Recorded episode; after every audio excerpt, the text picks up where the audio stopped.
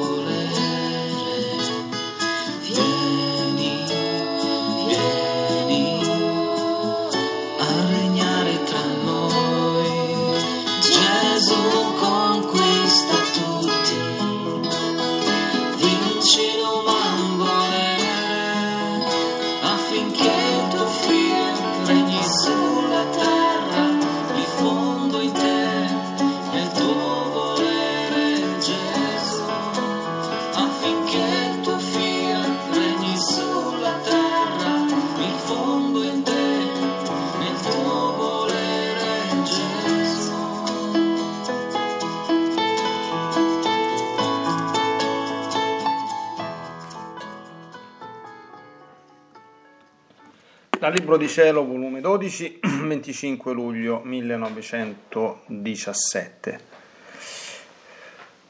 Vita mia, sono tanto cattiva. Come posso fare? E Gesù, tu devi sapere che l'atto più nobile, più sublime, più grande, più eroico è fare la mia volontà ed operare nel mio volere.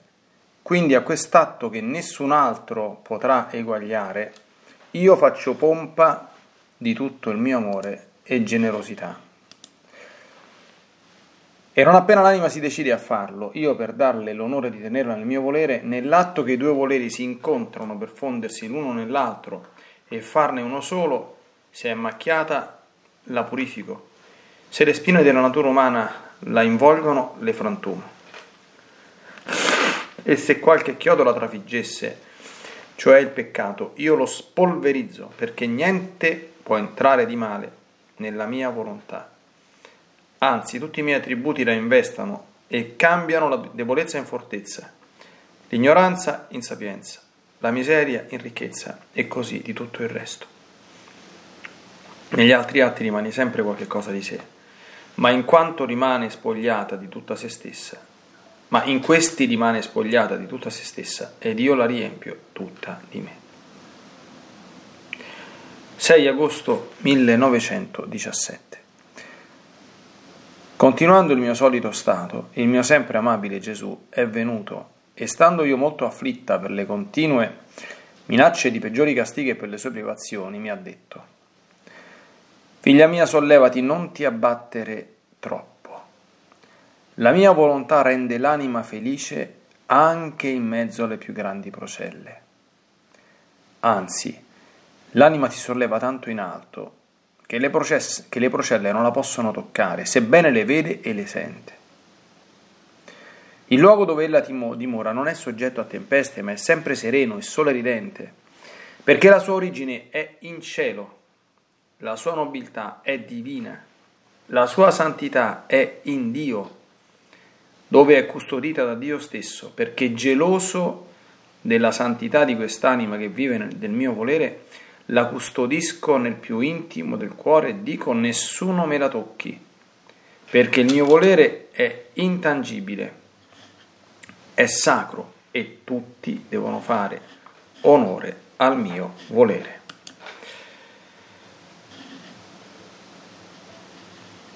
Ecco, ci fermiamo subito per due motivazioni: uno, perché il testo che segue è molto lungo e molto denso, molto importante, e merita di essere meditato con calma e con estrema attenzione; secondo, perché pur nella loro brevità questi due capitoli che abbiamo letto sono di una profondità e di una bellezza assai grandi e meritano di essere proprio meditati quasi parola per parola, per quanto importanti sono le cose che in esse vengono dette. Bisogna dire che l'ho scritto del 25 luglio, ho saltato la prima parte perché parla dei soliti noti castighi, insomma, argomenti che già in tantissime circostanze abbiamo affrontato, e quindi si può tranquillamente rileggere, ecco, le solite, insomma, avvertenze di Gesù circa gli imminenti castighi, no? E poi, come sempre, il tema di Luisa che cerca di stornare, diciamo così, la divina giustizia in favore della misericordia, no? E poi però c'è questo esploa finale. Gesù aveva detto a Luisa che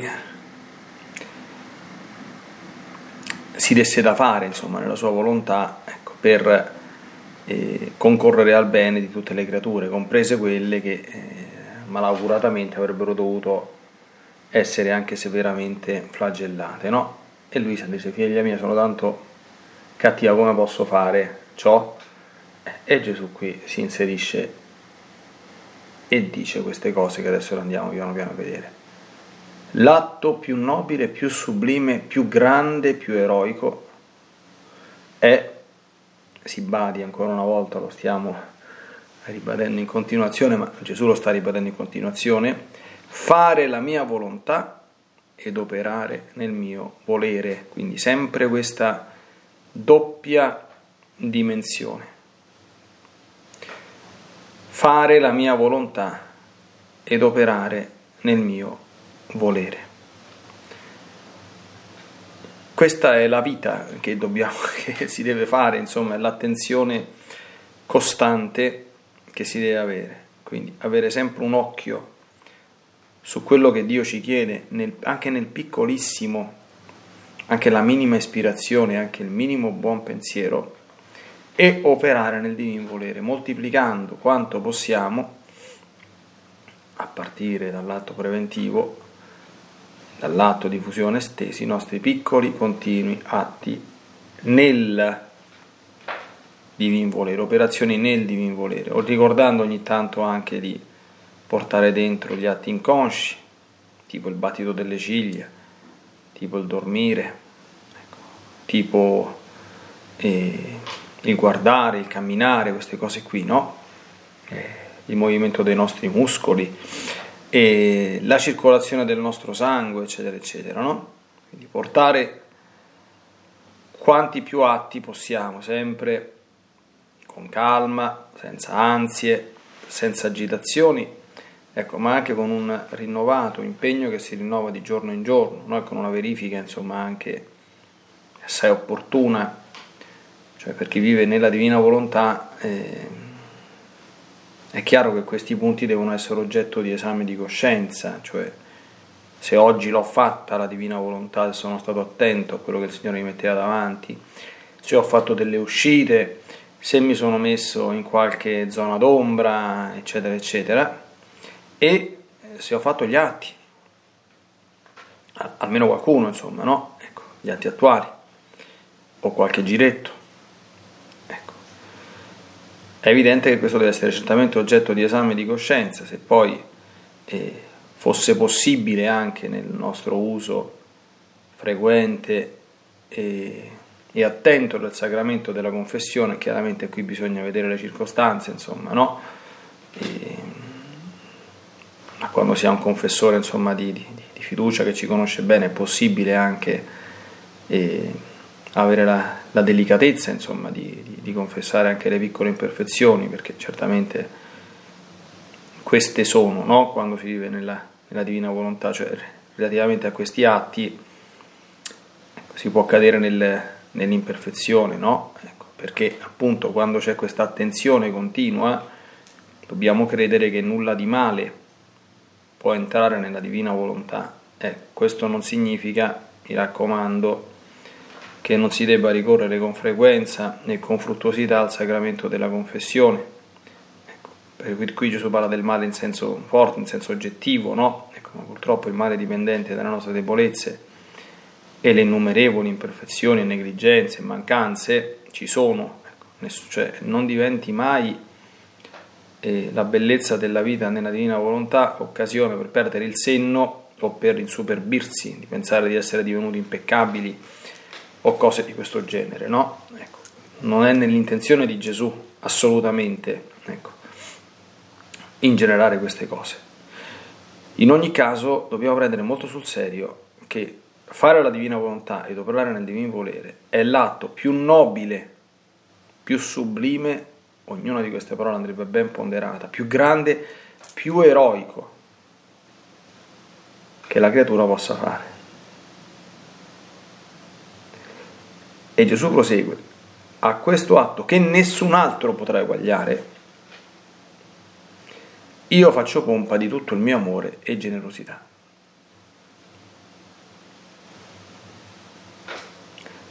E non appena l'anima si decide a farlo, io per darle l'onore di tenerla nel mio volere, nell'atto che i due voleri si incontrano per fondere, e comincia. Se è macchiata, la purifico.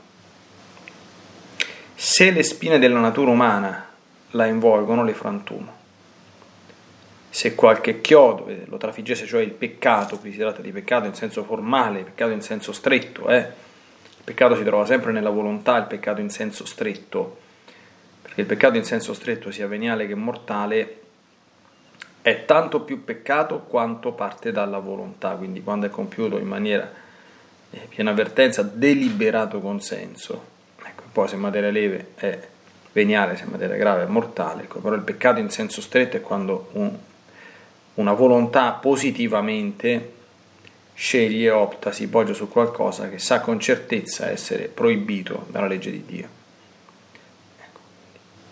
È evidente che un'operazione di questo genere, se una persona veramente vuole vivere nella divina volontà e farla, non ci può entrare semplicemente perché è incompatibile l'una con l'altro, no? È assolutamente incompatibile.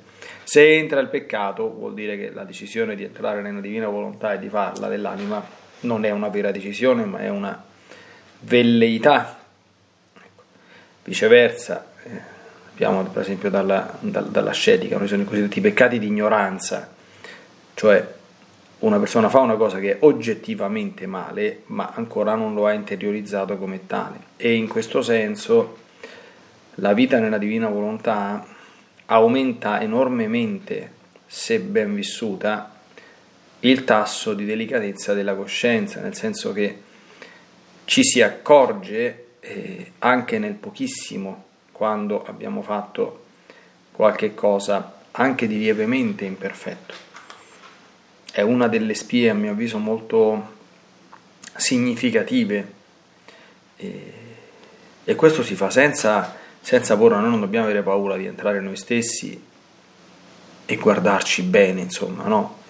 Riconoscere che in quella circostanza abbiamo mancato di umiltà, siamo stati un po' orgogliosetti, un po' superbetti, ecco, qualche pensiero, insomma, non proprio edificante non è stato del tutto respinto, è stato in parte consentito, ci siamo un pochino crogiolati, eccetera, no? Quindi queste sono cose positive, quindi vanno vissute e devono essere vissute chiaramente senza farne tragedie, senza sensi di colpa, perché questa è una vita divina, d'accordo? Quindi è una vita divina che però non esiste atto più nobile, più sublime, più grande, più eroico, cioè la vita nella divina volontà, senza che questo ingeneri superbi, orgoglio e cose di questo genere. Se ben vissuta porta non solo alla santità, ma alla santità delle santità, dice Gesù. Quindi è chiaro che la santità della santità, in teologia ascetica, la santità è chiamata vita di perfezione, questa dovremmo dirla vita perfettissima. A questo noi tendiamo a rifare la vita di Gesù e di Maria, insomma, no? A rifare la vita di Adamo prima che commettesse il peccato originale. E qui Gesù ci dà degli aiuti, perché dice: non ti preoccupare, se questa decisione è vera, reale, non è una chiacchiera, non è una via illusione, e tu cammini veramente con questa umiltà, con questa apertura di cuore, e con questa disponibilità anche ad ascoltare il Signore, che continuamente dal di dentro ci istruisce, ci ammaestra, ti preoccupare, c'hai delle macchie, te le purifico io, c'hai delle spine della natura umana, no? Quali possono essere? I nostri pensieri umani, il perdurare di qualche attaccamento umano, di qualche affetto umano malsano, di qualche passioncella, così la chiamano essi di spirito, di qualche invidiuzza, ecco, di qualche rancoruccio, ecco, chiamiamoli così, no?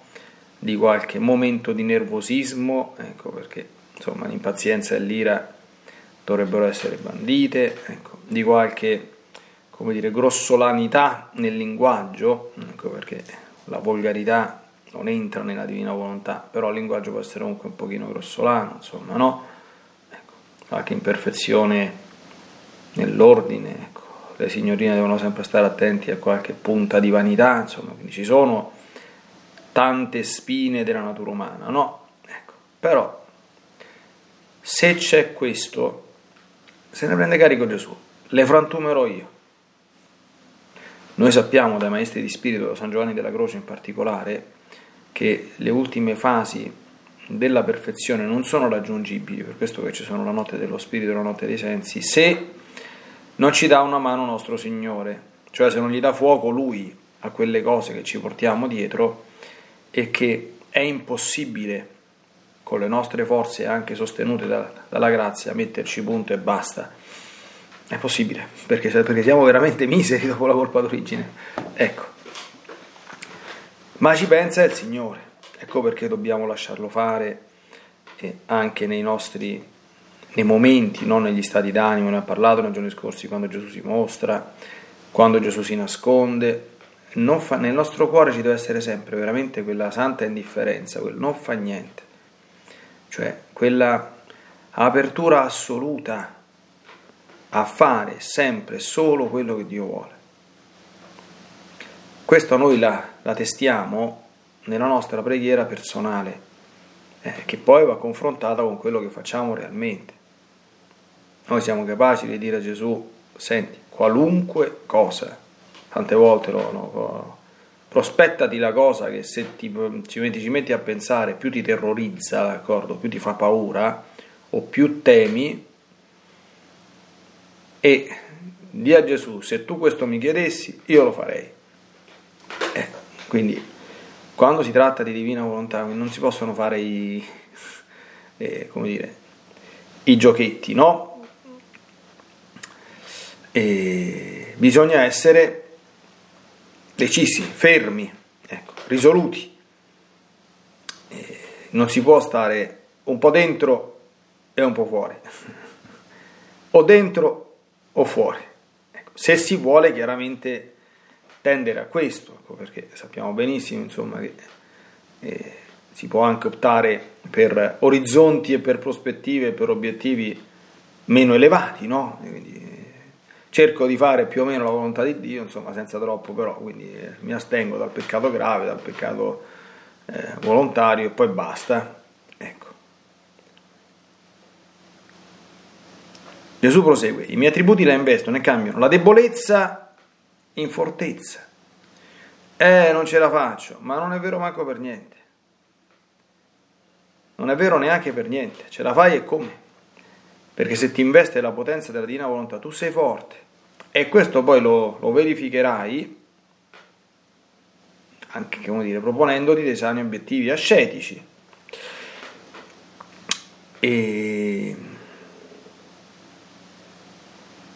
Per esempio, adesso la Quaresima volge al termine. Che abbiamo fatto durante sta Quaresima?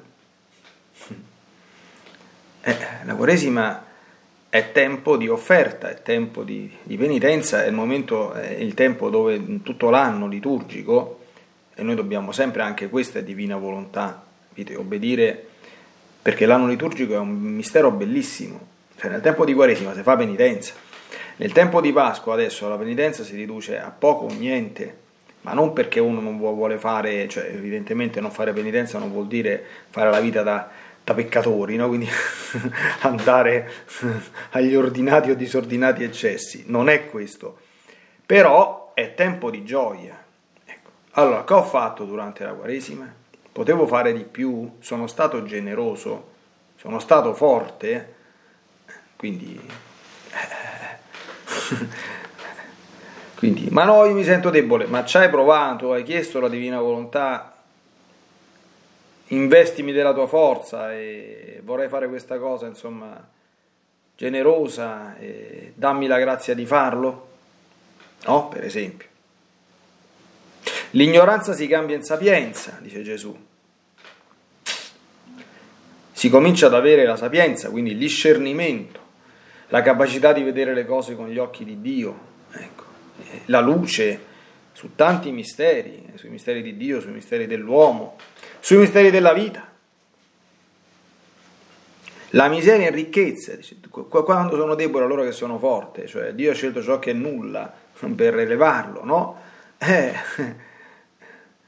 le nostre miserie che rimangono in quanto noi siamo noi, ma vengono completamente neutralizzate dalla divina ricchezza.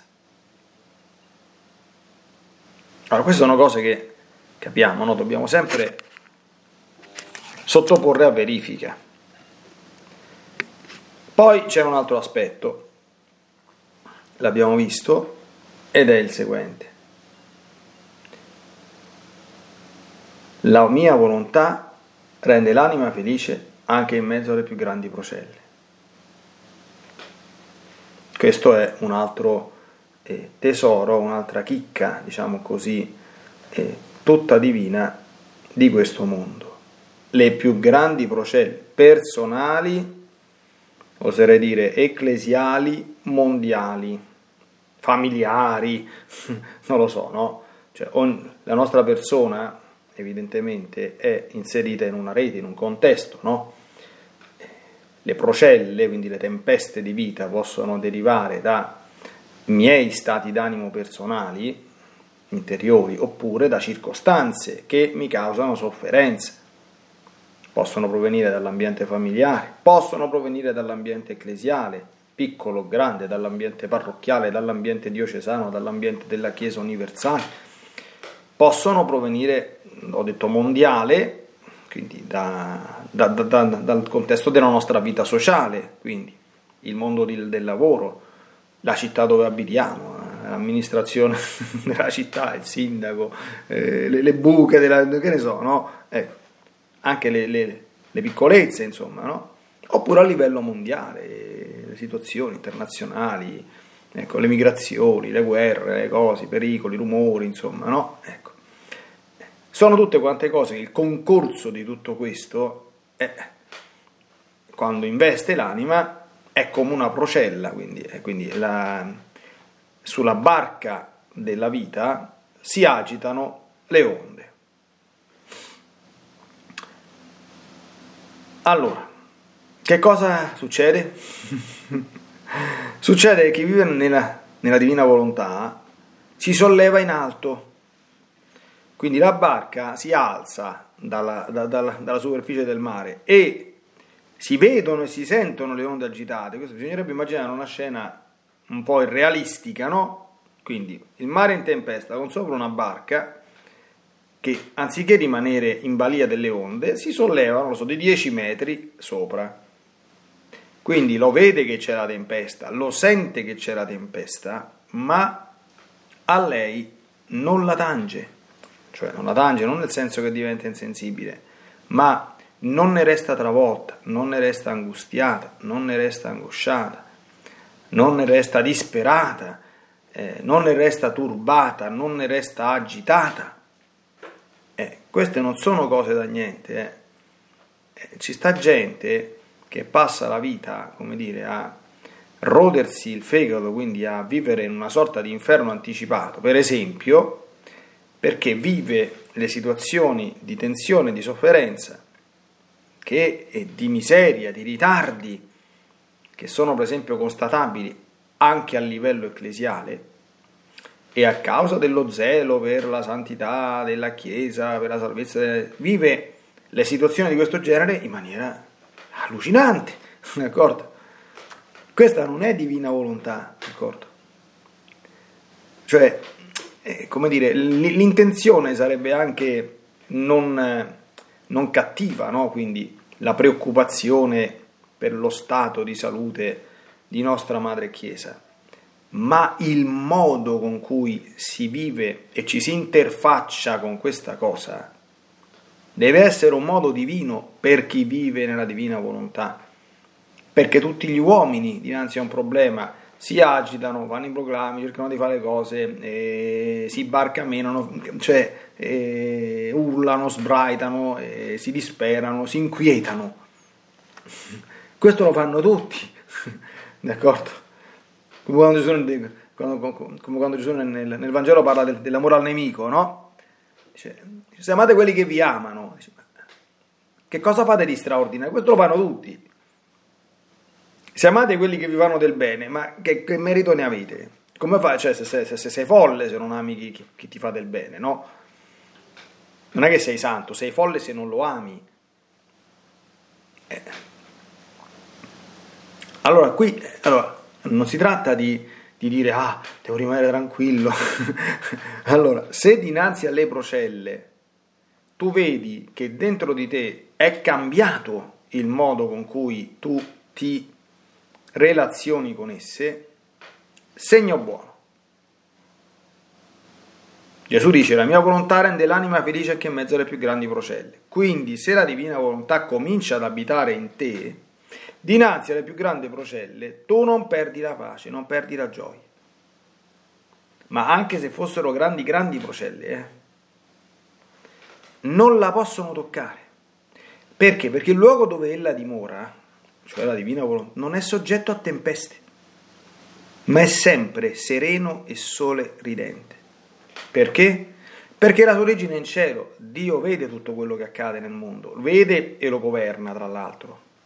E questo ci fa stare sempre molto tranquilli, ma non è che si agita o si turba o si altera vedendo le cose, pur non essendo le cose che vede indifferenti per lui, perché ci si interfaccia, quindi opera, interagisce con gli uomini, li richiama, la misericordia, l'amore, a volte la giustizia. Quindi non è che è, come dire, atarassico o atarattico, come si preferisce, quindi se ne sta nella sua suprema indifferenza, dice, vedetevela voi che io mi faccio gli affari miei. No, quindi no, e non è questa la vita nella divina volontà. Se c'è una difficoltà familiare, io opero serenamente in base a quello che è possibile, posso, per dare il mio contributo a risolverla.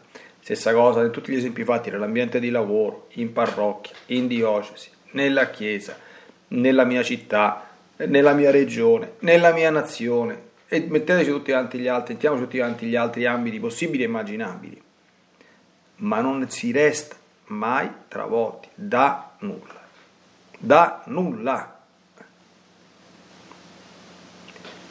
La sua santità in Dio è custodita da Dio stesso, capito? Perché geloso della santità di quest'anima che vive del mio volere, la custodisco nel più intimo del mio cuore e dico: nessuno me la tocchi. Cioè, queste sono frasi grosse. Cioè, Dio dice: se vivo nella mia volontà, nessuno me lo tocchi. E questo lo può applicare a se stesso chiunque ascolti questa meditazione.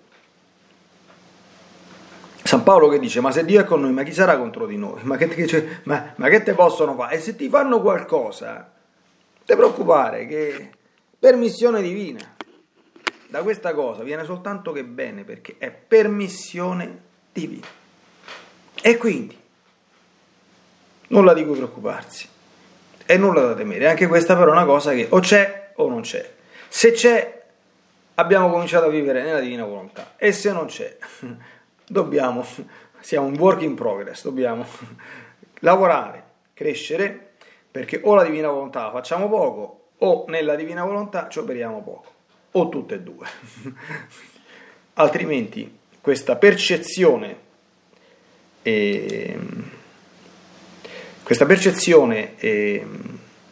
di felicità ininterrotta e di soprannaturalità acquisita, ma donata, insomma, dello stile di vita, diventa una cosa che lascia a bocca aperta, ma così è.